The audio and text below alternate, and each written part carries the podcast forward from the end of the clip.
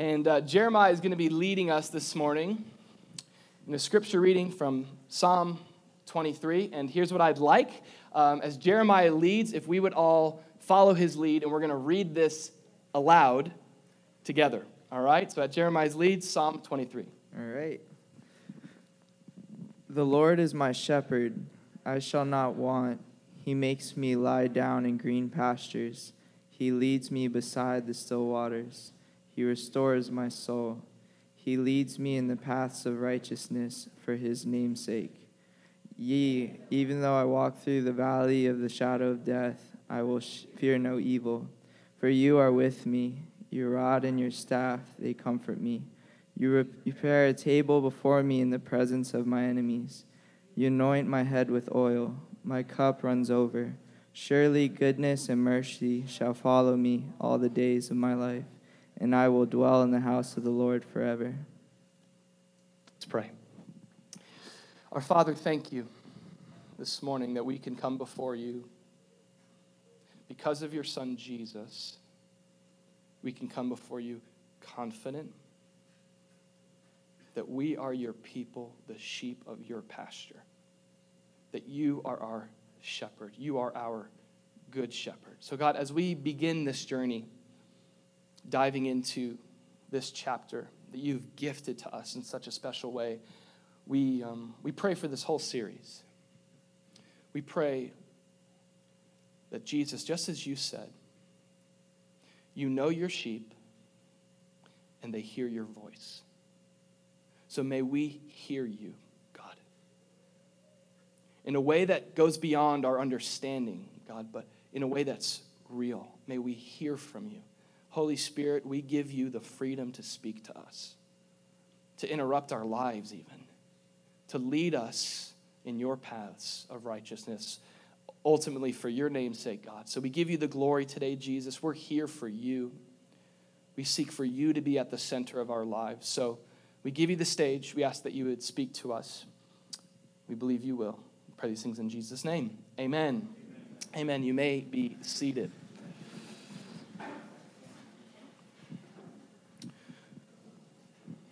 Well, as we break into Psalm twenty-three today, the title of my sermon this morning is Psalm twenty-three, a re-introduction.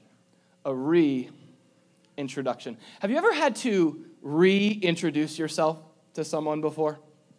There's a guy that I have met this year close to six times. I go to this like pastors gathering once every a few months called Church United, where I get to link up with other pastors and get to know them. And every time I see this nameless guy, I know his name, he doesn't know mine, but every time I see him, it's it's so good to see you, and his response is, it's so nice to meet you. Around the third time, I started to feel kind of worthless, you know? Like, and isn't that that's sometimes the most frustrating and awkward thing when it's like, hey, oh, so good, and they go, oh, what's your name? And you're like, Andrew. You want my number? Want a photo? Um, it can be kind of difficult, especially when you remember them. There's a handful of people that this has happened to me too, where I've had to reintroduce myself a handful of times. I think it's safe to say this morning that this isn't the first time that we've all met Psalm twenty-three. Anybody here would agree this is not the first time I've met Psalm twenty-three, if not all of us? Um, why is that? Well, Psalm twenty-three is easily the most famous chapter in all of the Bible, without question. Both the religious and non-religious alike have called on this psalm for hope, for help in times of trouble. I'm sure each of us, if not all of us, have recited or had it read over us to us before in some memorial setting. This coming Tuesday is seventeen years since our country faced a devastating disaster on nine eleven. And it was following September eleventh that George Bush, before a captivated audience, he said, though I walk through the valley of the shadow of death, I will fear no evil, for God is with me. His rod and his staff comforts me. there is, without a doubt, a sort of special blessing that God has gifted to the world through this short six-verse Hebrew poem.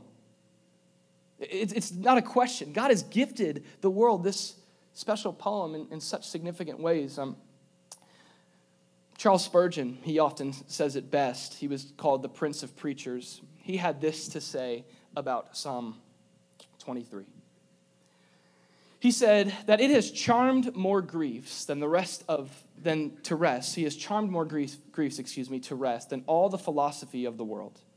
Psalm twenty-three has remanded to their, dun- their dungeon more felon thoughts, more black doubts, more thieving sorrows than there are sands on the seashore.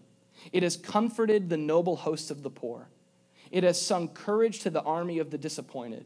It has poured balm and consolation into the heart of the sick, of captives in dungeons, of widows in their pinching griefs, of orphans in their loneliness.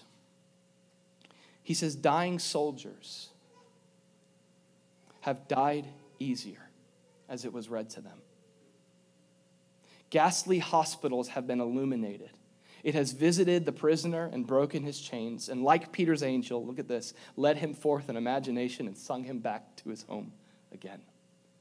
It has made the dying Christian slave freer than his master and consoled those whom dying he left behind mourning, not so much that he was gone as because they were left behind and could not go too. I certainly could not have said it better.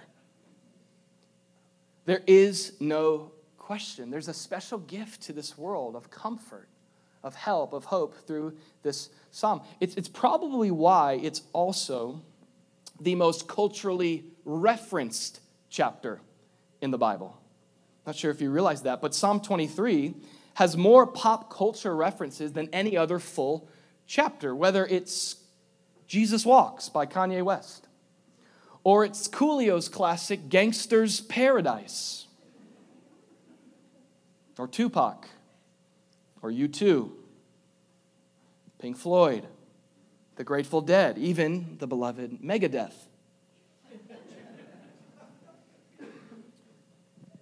It's worked its way even into our culture.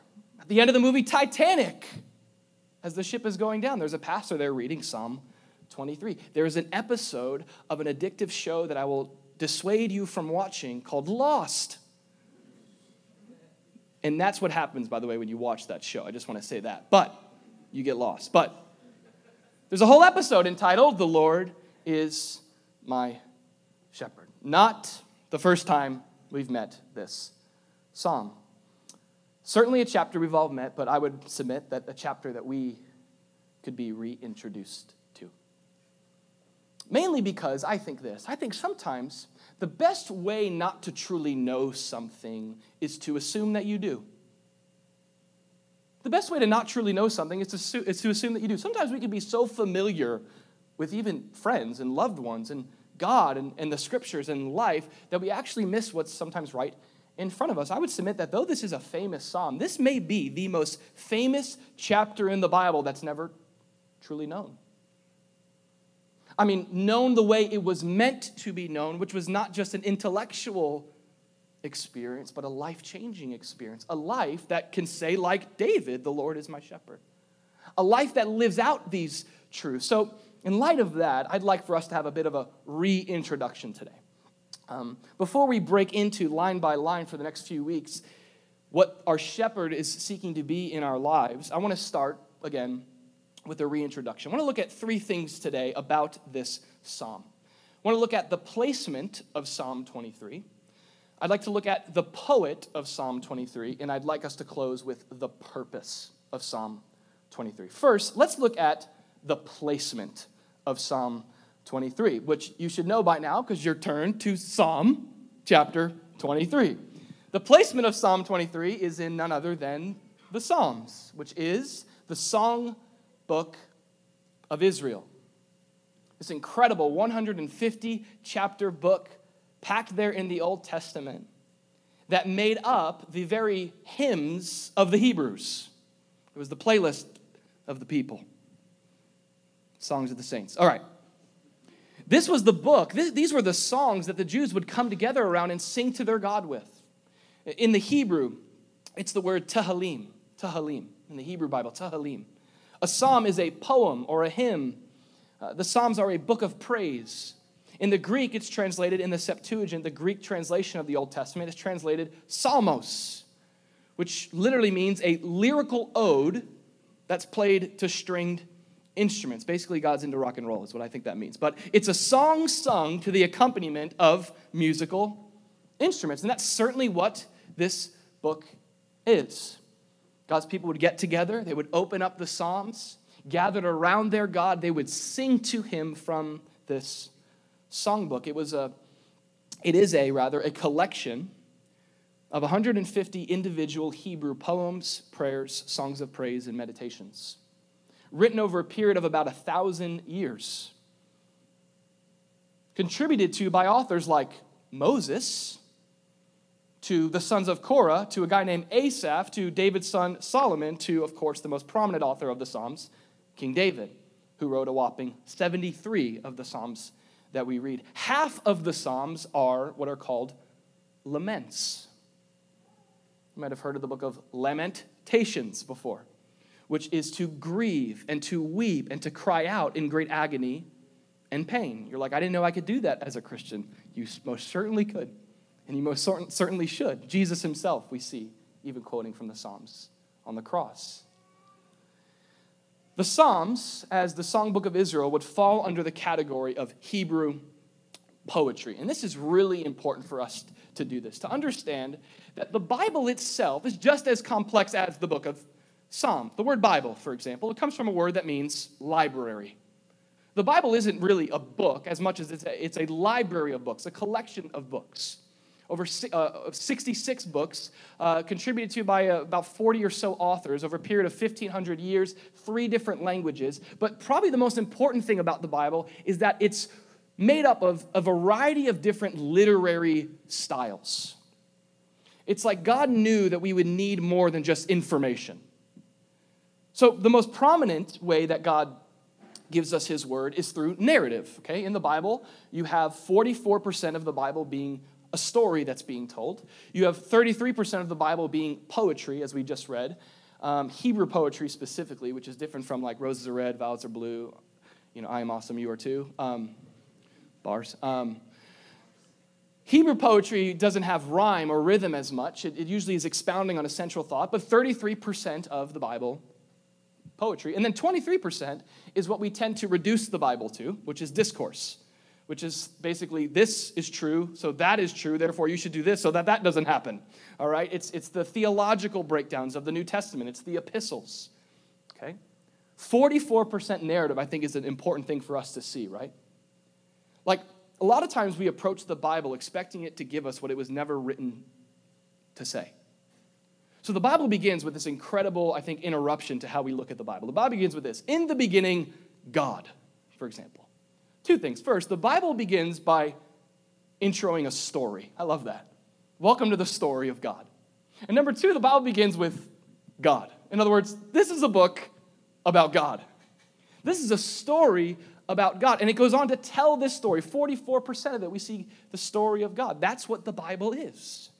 It's telling the story of humanity from God's perspective, starring the main character, of course, Jesus. forty-four percent narrative. So much of that, of course, made up of the Hebrews' history of the Jewish people. And out of that culture comes the poets, Hebrew poetry. And I just think it's so important for us to see this, um, specifically because Jesus himself, he said this. He said that as followers of his, we're called to love him. Our relationship with him, as we are continuing to grow, what happens over time when you follow Jesus, it's not that you're like, I look better than that person over there. That's not sanctification. Sanctification, according to the words of Jesus, is that there's almost this like integration of your being to love God with every part of you. And the second is you love your neighbor as yourself. But the, the most important, Jesus says, is that you love God with all of your heart, all of your soul, all of your mind, and all of your strength. And I think sometimes seeing that the Bible is not just discourse and even narrative, I think it challenges this. Because some of us, we love God with our mind. We know the information. Thus saith the Lord, bro. I know the word. I know the verses. But do you love God with your soul? Do you actually, with those things that you're saying, do you believe them in your heart? See, God knew that we were more than just a brain. So Jesus comes on the scene, and the way that he teaches about the kingdom is he doesn't say, he doesn't say A plus B equals C. He tells what are called parables. He tells stories. He's speaking to the imagination of man who was made in God's image, image, imagination, with the same capacity that God has to imagine and to create. God speaks your language sometimes more than you're letting him. And he wants to get into areas of our lives that are deeper than just what we know, but he wants us to be people who love him with all of our heart, soul, mind, and strength. So he gets us sometimes out of discourse into the Psalms. Now, the Psalms break out a whole new part of us that some of us are afraid to dive into sometimes. We love the epistles. Just tell me what to do. Give me some information. That's what I need in this world, okay? I need some new info. That's my problem. And the Psalms say it's deeper than that. So we have this gift of Hebrew poetry that it has a few different purposes, more than just information. You could write this down. The first thing that Hebrew poetry does for us, the Psalms, Psalm twenty-three, is that it invokes creative imagination. This is what God wants in our lives. He doesn't want droids who just kind of go to church, believe the Bible, John three sixteen. Like, he doesn't want Domo Arigato Christians, okay? He's looking to invoke the image of God in us, which is this creative imagination. So he gives us the poets. That's what poetry does. Now, I know there's not too many of us in here who spent our last Friday night at a poetry slam. If you did, you're awesome, okay? But Hebrew poetry in particular, it's super foreign to us. And, and what it's doing is it's taking, again, it's taking information and it's Well, it's causing us to think on it a little deeper. So let's give an example. I want to show you an example of Hebrew poetry. Okay, so here's Exodus fourteen. Exodus fourteen, twenty-one and twenty-two tells a narrative, and it gives us information. It says this. You might have heard of this story before or seen The Prince of Egypt. Great movie. It says, the waters were divided, and the Israelites went through on dry ground with a wall of water on their right and on their left. You know, enter pocket protector and fix the glasses. Like, that's what's going on here. This is like Luke the physician. This is very black and white information. And then you get to chapter fifteen, and Moses, he writes this poem, and he says almost the same thing, but in a poetic way. He says in Exodus fifteen, he says, by the blast of your nostrils, the waters piled up. The surging waters stood up like a wall. The deep waters congealed in the heart of the sea. And some of us are like, huh? God's nostrils? Okay. I, I didn't see that in The Prince of Egypt. I didn't see God like doing a, you know, one of those, like a nostril seawall thing. Poetry, it's meant to invoke creative imagination. This is why musicians and songwriters and artists are such a gift to the body of Christ. Because God doesn't want us to just be people that just kind of gather information. He wants us to think on things, to stretch it out. I, I think of recently my, my kid's newest hobby is making slime at home. They're addicted to it, and they're also addicted to getting my new kitchen table a mess. But um, with slime, it's it's this thing you make at home with glue, and it's and it's this... Lo- Wait, hold on. I brought some. Okay, so check this out. This is straight up slime that I bought online because I'm a father now, and... You know, I kind of I kind of think of it this way. I think a lot of us, when it comes to God, we're, we're not poetic enough. We're not as imaginative as he, in the capacity he created us to be. So when it comes to God, it's like, it's the truth of God. And it's just like, yep, yeah, believe it. Celebrate Christmas and believe this. God bless America and stuff, okay? And this is kind of our experience. But here's what the, the poets do. The, the Psalms, they kind of make you go, okay, let me, all right, let me look at it from this way. Now, there's actually people online that are like ninjas with this stuff, and they do tricks and like backflips. I'm not going to break my back, so I'm going to put that down there. But there, there's a sense of exploration, of stretching, of getting to know it, of, of, of diving deep into it. By the blasts of your nostrils, the waters piled up. It's meant to cause you to think in a new way. It's been said that the gospel is even like that. It's like a diamond with all these different facets to look at. That's why you have this word in, in the Psalms called Selah, which many have believed to be, and, and to be translated, pause and reflect. Stop and think and let this truth really be driven deep down into your heart. I thought it would be cool for us to give a live example. You guys want to have a live example of poetry? A couple of you? Okay, so I want to invite up my man, Jonathan Olark. You guys give it up for Jonathan? So Jonathan is a part of kind of a dying breed of young poets. He has an Instagram account. You can follow him at The Confessional Poet, where Jonathan showcases his poetry. Um, it's a gift that he has, and I want to give you an example. Um, John chapter ten, Jesus says this, that all that the Father have given me are mine, and no man shall be able to snatch them out of my hand. That's a verse that speaks about eternal security. Let's hear Jonathan describe it his own way. To my eternal one and only, even when I fall, I stay loyal to you. Let me repeat your name a dozen times so my wretched tongue becomes an understanding of your everlasting glory. My beloved, we never parted since you intertwined my road with your highway, together singing great tales of our becoming. Never will we part again. Your heart is now mine, and together we become gloriously one. Never will height or depth, distance or disaster ever tear me out of your gentle hands. My will is surely yours for the taking, and until I see you, my eyes will only be upon the path leading right to you. Awesome. So we're, we're diving into the ideas. That's what we're doing. So the Psalms, it, it starts by giving us this creative imagination, which then what God wants to do through the Psalms is this is what happens. It's meant then to provoke honest examination. Not surface level spirituality, but what God is looking for is people, again, who love him with our whole being. And so when you read the Psalms, you see the Psalms call us out of superficial singing into heartfelt examination. Examination of our own selves. And being willing to express to God what he already sees. And which is most of the Psalms, isn't it? As I said, laments. Most of the Psalms are actually documented prayers that people pray in their most troubling times of life. They pray things that you don't like to hear in prayer circles, right? We love our prayer circles to be very positive, right? Optimistic. God is faithful. Shh. Okay. Don't cry, right? The best is yet to come. Be alive. Be good. Think positive. Listen, that's a sacrifice of who we are in God's image. Jesus himself on the cross, as he was hanging there, he cried out. He said, "My God, my God, why have you forsaken me?" Quoting from Psalm thirteen. How long, O Lord? Psalm twenty-three. The same idea of the shepherd. Where are you? This is how God calls us to approach him. Honest examination.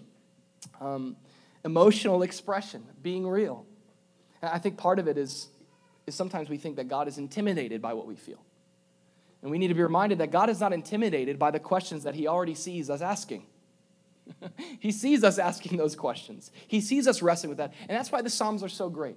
The Psalms wrestle with, you know, so you have the, the, the prophets that proclaim the truth of God, but then we get into the Psalms, and it's where we're able to experience the truth of God in real life, to really work it out. Um, I thought of the illustration of, in film, you have the final cut and you have the blooper reel. You ever seen these? Now, some of my favorite, like, comedy shows, one of my favorite parts about some of these shows, I won't name the one you know I'm talking about, but... Um, Some of my favorite parts about comedic shows is to watch the blooper reels on YouTube. I can go hours, you know, anybody can on YouTube. It's like a vortex you get stuck in. But um, what you have is you have the final cut, which is the episode where the actors are at their best, and they're reading their lines, and they're doing their thing, but then you have the blooper reel, which is when the actors break character. And you see who they really are. The blooper reel. Do you know the reality is life is less of a final cut, it's more of a blooper reel? You're like, yeah, my life. You just say my life is a blooper reel, Andrew? Yeah. What does that mean? That means at the end of the day, we have to break character. Because God sees who we really are. And he calls us to be who we really are before him, because we can't have true intimacy with knowing who he is if we're not coming to him with who we are. How can we? Part of knowing someone is being known. And so God calls us to break character. That's what the Psalms help us do. So that's the placement of Psalm twenty-three. Let's look at now the poet of Psalm twenty-three. Write this down, the poet of Psalm twenty-three. And as many of you already know, the answer to this observation and this question of who is the poet is the, or the famous rather, David, the shepherd king of Israel. Would you turn with me to Psalm seventy-eight? Turn to Psalm seventy-eight. A few pages to the right. Psalm seventy-eight gives us a nice little uh, Cliff Notes summary of David's life. It gives us three verses that give us good insight into who David was. Psalm seventy-eight. Uh, let's look at verses seventy through twenty. It says this about God. It says that God, he chose David, his servant, and took him from the sheepfolds, from following the ewes that had young, he brought them, that had young, he brought him, to shepherd Jacob his people and Israel his inheritance. Look at seventy-two. So he shepherded them according to the integrity of his heart and guided them by the skillfulness of his hands. This is who David goes down to be in history. The greatest king in Israel's history, apart, of course, from the V B S answer of Jesus, right? But David, easily the, the, the, the most uh, strong, the most notable king in Israel's history. He's known as the shepherd king of Israel. We even read it there at the end of that psalm about this guy, David, that he shepherded Israel, that he was a shepherd in the sheepfold, that God brought and made him a shepherd of his people. This guy is a significant figure, not just in history, but for all eternity. It was through David's line that the Messiah would come. Jesus, while he was on earth, was called the Son of David. Significant figure, this guy, David, the shepherd king of Israel, who penned this poem in Psalm twenty-three. It makes sense, doesn't it? It makes sense that a shepherd would pen a poem about God as his shepherd. And we're going to look at that in the in coming weeks, um, just the importance of David's perspective, knowing sheep and knowing a shepherd. But even here in Psalm seventy-eight, to understand this poet, I think this is so valuable for us as we break into Psalm twenty-three, knowing the author. Sometimes knowing the backstory provides so much more context to really receive the, the message that's being communicated. You know, I don't know if that's ever happened to you, where you're like, you learn the backstory of a song. And just knowing when it was written, or or knowing the, what that person was going through, or knowing what it actually meant, because most songs are poetic, and it's kind of imagery like divine nostrils, you know, it's like, what's going on here? You know, sometimes knowing that backstory is so valuable. And here in Psalm seventy-eight, I think we get a, a few key points um, about David's life. I think we see a few things that the life of David teaches us, specifically this. If there's one area that we can look at with David's life and learn from, David's life shows us about the man or woman that God uses, that God uses. The life that God uses, the man or woman that God fills and uses for his purposes. So the first thing that we see with David is we see how God chooses who he uses, how God chooses who he uses. That was the first thing that we read there in Psalm seventy-eight. It said that he also chose David, his servant. Chose David, his servant. Now, just reading that without any backstory, you just go, okay, he picked him. Like, hey, you're David, come on. But the backstory to this provides the context that David wasn't exactly, when it came to be the king of Israel, David wasn't in like the first round draft.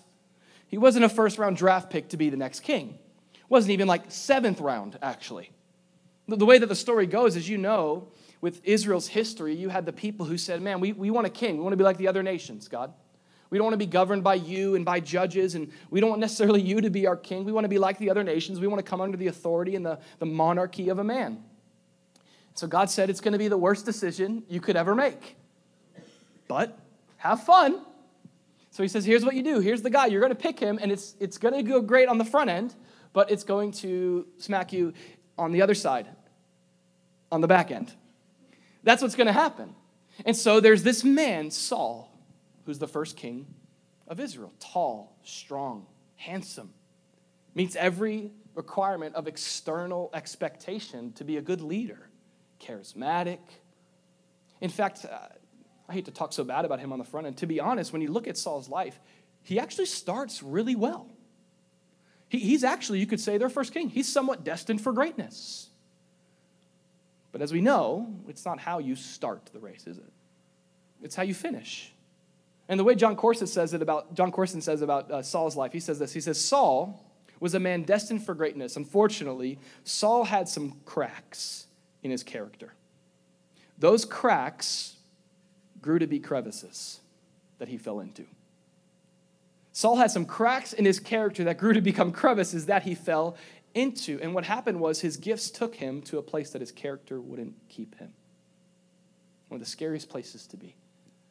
That your skills get you to the platform that you end up being crushed under the weight of where your gifts have brought you. And that's the tragic end of Saul as he turns from God, as he's disobedient to God, as he is more after the people's heart, and he's after what's on his own heart. Samuel the prophet comes to Saul and says, Saul, God's taken the kingdom from you, and he's given it to another. And the person he's going to give it to you to is someone, the person he's choosing, it's someone that he might not meet the external qualifications, he might not have it all together, but he's a man after my own heart. That's what I'm looking for. And so Samuel is told by God in First Samuel sixteen to go to this guy named Jesse. And Jesse's got some sons. And these sons are some candidates for the next kingship of Israel. And so Samuel is sent by God. And I love the way that God says it. In First Samuel sixteen one, God tells Samuel, I have provided for myself a king among his sons. In other words, the people provided for themselves on the front end. I provided for them, but now I'm providing a king for me. You got what you got what you had. It didn't work out. I got my guy now. My turn. And so Samuel is sent to Jesse, and Jesse's there lining up all of his sons, and these dudes are studs. Just Hebrew studs. And they're all just, I just imagine them with their poses. It's kind of like the, the muscle flexing competition, I imagine. You know, with like all their different gifts and just on full display, freshly brushed teeth with grass. I don't know if they brushed their teeth with back then, but, you know, just, and they're ready. They're ready to be the best. They're ready to make it. And as Samuel is looking at the lineup, as he's looking at the king that God would choose, God speaks to Samuel. God tells Samuel in First Samuel sixteen seven, do not look at his appearance or at his physical stature, because I have refused. I often refuse the, the one that everyone thinks is the right candidate. For the Lord does not see as man sees. For man looks at the outward appearance. That's often the focus. But God's looking at the heart. Seven sons lined up. Samuel goes, is this all your sons? And I imagine uh, Jesse goes, yeah, yeah. I mean, no, yeah, yeah, it's all, it's all my sons. Trust me, right? And then Jesse goes, well, there's actually another. But he's with the sheep. He's the shepherd boy, you know. And Samuel's like, go get him, you know. And it's just like, yes, sir. You know, he goes and he gets Jesse. He he calls Jesse from the sheepfold, or, or Jesse calls David from the sheepfold, and there's David. And before his brothers, this unlikely candidate is anointed by Samuel to be the next king of Israel. Is there a moral to this story? Is there something we could learn from David's story about who God chooses? Uh, yes. The answer to that is what Paul tells us in First Corinthians chapter one, verse twenty-six, that God often chooses the foolish things of the world to put to shame the wise. And God has chosen the weak things of the world to put to shame the things which are mighty, and the base things of the world and the things which are despised God has chosen, and the things which are not God chooses to bring to nothing the things that are, so that no flesh can glory in his presence. I like the way the Message version says it. Check this out. It says, isn't it obvious that God deliberately chose men and women like David, that the culture overlooks and exploits and abuses, and chooses these nobodies to expose the hollow pretensions of the somebodies? That's good. That makes it quite clear that none of you can get by by blowing your own horn before God. Like, I'm impressed. Yeah, nice horn, you know.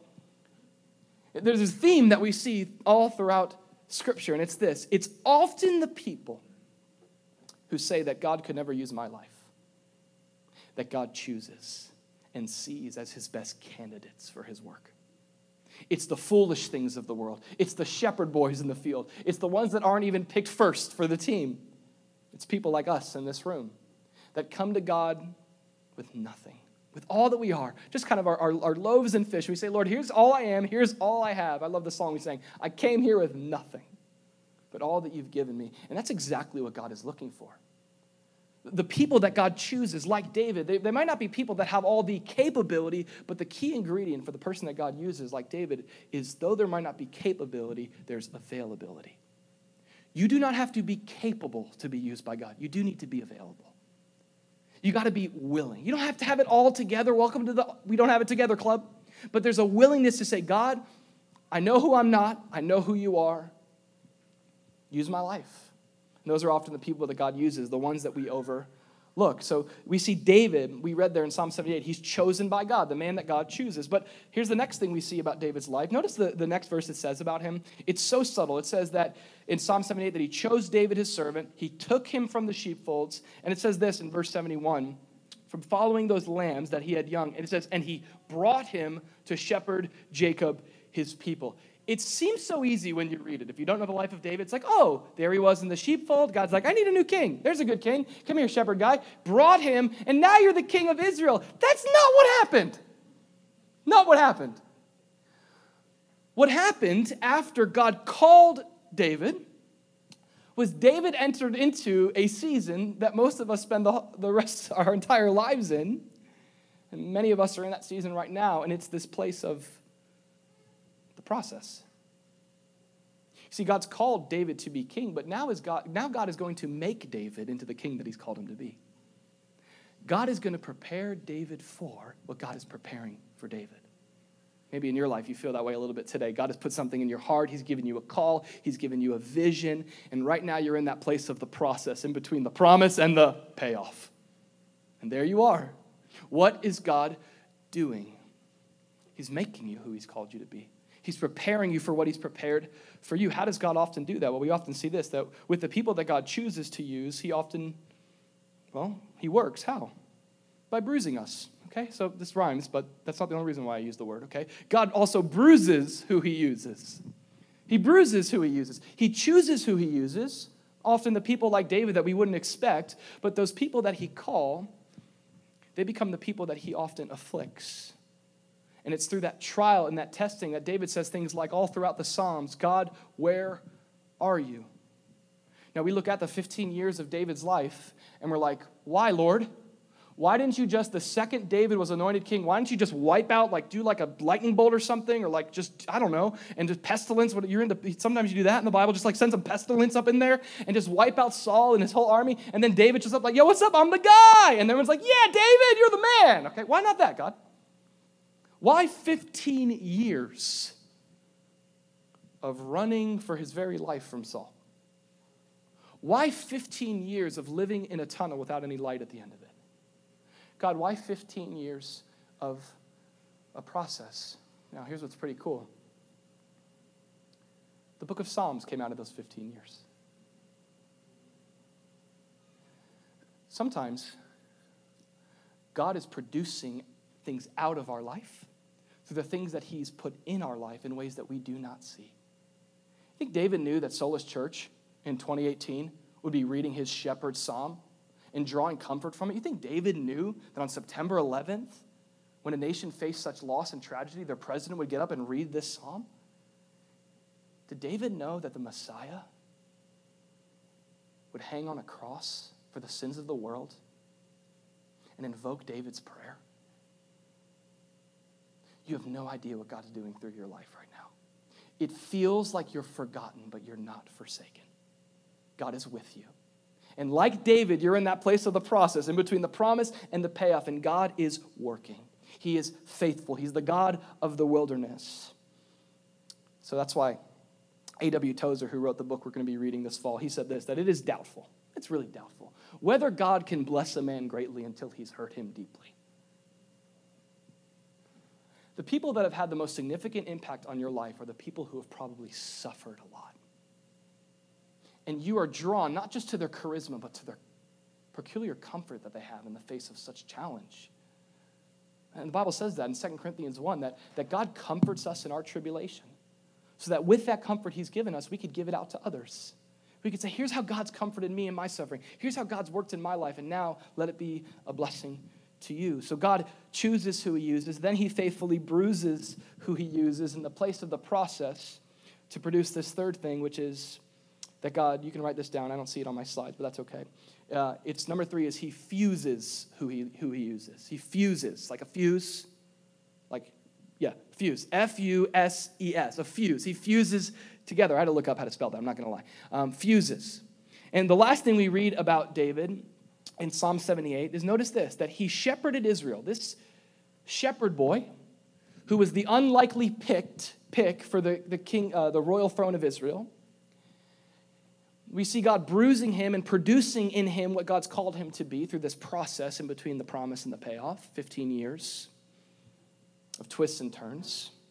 And it produces in the end a fusion in David's life. I think it's a fusion that God is seeking to create in all of our lives. And did you see it there at the end of Psalm seventy-eight? It's verse seventy-two. Look at this verse if you haven't looked at it yet. It says, David, this is the man that God produced. This is the woman that God is looking to produce. It says, he shepherded Israel, shepherded them according to the integrity of his heart, and he guided them by the skillfulness of his hands.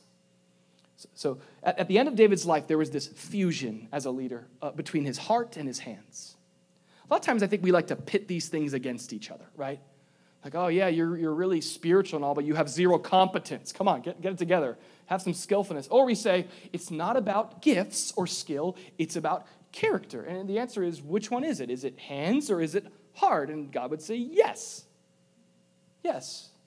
It's a fusion of your gifts, of what God has made you good at, and growing in competence in that area. With this David, it says he shepherded Israel with skillfulness of hands. And, you know, being a shepherd, when you look at the life of David, that wasn't the only skillful gift that God has given him. David was given a lot of different gifts, musical gifts, um, battle gifts. He was a warrior. We, we look at David, we see that there were so many traits that, that challenge us to go, God, what have you put in me and what am I faithful to steward? What are the gifts you've given me? But God is looking to create a, a, a fusion in our lives between our gifts, our competency, and our character, our personality. It's great that you are the best at what you do, but what's more important about what you do is how you do what you do. So in your workplace, are you known as the best at what you do, or is there something about how you do what you do that has a reputation? Because that's what people really care about. That's what, and I, I get it. I get God wants to use gifts today in this generation to reach people, but if there's going to be something particular that the outside world looks onto in the church and is drawn to, it's not just that we have unique skills and abilities, because come on, the Imago Dei shows us, the image of God in this world shows us that there's skills and abilities everywhere, right? Like, so sometimes the church is just trying to become like better musically and artistically than like secular quote unquote culture so we can reach. Now, there's nothing wrong with that because, yeah, God's image is there. But at the end of the day, what people are going to be looking for is some, some kind of substance outside of and behind the gifting. They look at your life and it's like, what is it about you? The way that you respond to that. The way that you handled that, everybody else in the office was freaking out when that business deal dropped, but you had this like peculiar trust. Where does that come from?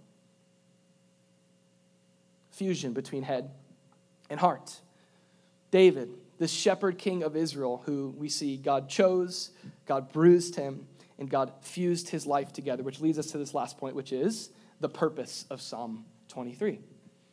As David went through this journey, and this process of becoming the king that God created him to be, uh, think of it like an, like an olive that's pressed in an oil press. As trials pressed down on him, anointing oil came out. And what was produced was psalms, poems like Psalm twenty-three. Would you turn back to Psalm twenty-three? This is, of course, the shepherd's psalm. We started with the idea that this is the most, probably the most famous chapter in all the Bible. Not the first time that we've met it, but here's a good question. What is the purpose? What's the purpose of this psalm that we all know, which is vital so that we can evaluate whether or not we're experiencing the purpose of the psalm or if we're just knowing it. Let's understand it this way first. The purpose of this beloved psalm, Psalm twenty-three, is to describe a life that's lived under God's shepherding care. So this is what David experienced in his journey with God. From the sheepfolds of his household to being the shepherd of Israel, all along the way, David was able to draw from his life experience as a shepherd and his life experience in relationship with God. And what came away from it was, you know what? God's my shepherd. I belong to him. And just like these sheep are under my care and they're dependent on me as a shepherd, I'm under God's care. I'm dependent upon him as my shepherd. That's what this psalm is intended to do, to invite us into a life that actually experiences God's shepherding care. We all know Psalm twenty-three. How many of us actually experience Psalm twenty-three? How many of us today can actually say, the Lord is my shepherd, I shall not want? A K A, I don't need anything. The Lord is my shepherd. He leads me beside still waters. He makes me lie down in green pastures. Rest. He restores my soul. There's no bitterness in my soul. There's no frustration in me spiritually. God is my shepherd, and as a good shepherd under his care, he's restored my soul. I'm healthy. He leads me in paths of righteousness for his namesake. How many of us can say that? The Lord is my shepherd, and under his care, I see him leading me in the righteous path for his glory. The Lord is my shepherd as I'm right now walking through the valley of the shadow of death. Which is this life. But sometimes that shadow gets cast a little darker, doesn't it? How many of us can say, I'm not going to fear any evil because you're with me, God. And as a good shepherd, your rod and your staff, they're comforting me. And even here in the presence of my enemies, God, you are preparing me a table. You're, you're telling me to sit down and eat. You anoint my head with oil, God. Your blessing is over my life. I sense your presence so much so that my cup is running over. Not only do I not want, I don't need, I'm overflowing, God, with your presence. And then this great declaration. I know that despite where I've been, ahead of me is this, mercy and goodness, chasing after me all the days of my life. And then it ends with this, and I'm going to dwell in the house of the Lord forever.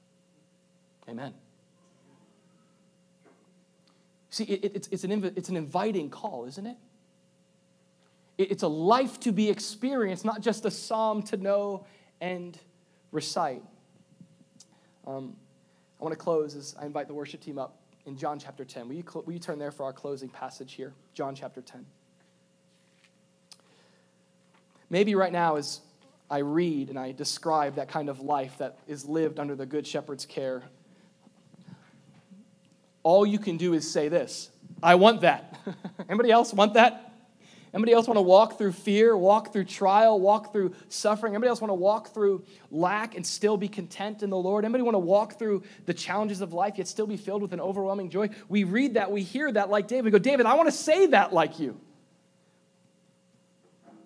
Where do I look? The answer is to the Son of God. It's to Jesus Christ. You see, John chapter ten, Jesus, he says this. He says in verse seven, he says, most assuredly I say to you, I am the door of the sheep. All who ever came before me, they're thieves and robbers, but the sheep did not hear him. Look at this, I am the door. If anyone enters by me, he will be saved and will go in and out and find pasture. See the invitation? Jesus is talking about in his culture um, false shepherds. Shepherd, a shepherd in, in the Hebrew culture was, was used to describe a political or spiritual leader. And Jesus says, all these other guys that come, came before me, um, they're not true shepherds. All the other shepherds that you've been looking to in your life, they're not true shepherds. All the other sources of, of hope and health and joy and peace, all the other things apart from God that you've been looking to, they are going to do nothing except, here's what it says, verse ten, to steal, kill, and destroy. You ever feel like that? You take one step forward and you take end up with two steps back? It's like, and that's what happens when sheep live life without their shepherd. Sheep are, that's the one thing about sheep. We're going to learn this. The one thing about sheep, God made this special species of sheep. They are entirely dependent on a shepherd. W- without a shepherd, they're they're lost. Without a shepherd, they're broken. Without a shepherd, they're they're doomed. That's us. The gospel, though, the gospel, the good news of the kingdom of God is this, that Jesus says, I have come as the door of the sheep, as the shepherd himself. I have come that you may have life and have it more abundantly. He says, I am the good shepherd. The good shepherd lays down his life for the sheep. It's a call to fix our eyes on Jesus. Jesus. He's the source. He's the source for your and my abundant life. Psalm twenty-three doesn't have to be a carrot dangling on a stick before us as we walk through trial. Psalm twenty-three doesn't have to be this wishful thinking, is the Lord my shepherd? Can I actually be content? Can I actually be filled with joy? Can I actually have a sense of fearlessness in my trial? It doesn't have to be this half-true, maybe wishful thinking reality, because Jesus Christ has come to give us, through giving his life, he came to give us abundant life. He laid down his life as the good shepherd. That's a good shepherd. So that we could have abundant life. That's who Jesus is. He is the good shepherd. Another way to say this is he's the one that David's talking about, right? He's the point, actually, of Psalm twenty-three. In fact, there's this really cool encounter Jesus has with his disciples in Luke twenty-four after he resurrects. And he says, then he said to them, these are the words which I spoke to you while I was still with you. Speaking to his disciples, that all the things must be must be fulfilled which were written in the law of Moses and the prophets, and there it is, and the Psalms concerning me. And he opened their understanding that they might comprehend the scriptures. Can we just pray? God, would you open our understanding as your people? That you are Jesus, our good shepherd. That through you, abundant life is available. Despite how far we may have wandered from you, thank you, Jesus, that you are the good shepherd. You leave even the ninety-nine to come after us, the one lost sheep. So we praise you, God, that you're not limited by our wandering, but you're faithful to pursue those that wander from you. So we come before you as a community and we ask Jesus, would you be our chief shepherd as a church? We ask and invite you to lead, that we would follow you, that we might experience the abundant life that you died to give us, to know you as our Lord, as our shepherd. In Jesus' name, amen.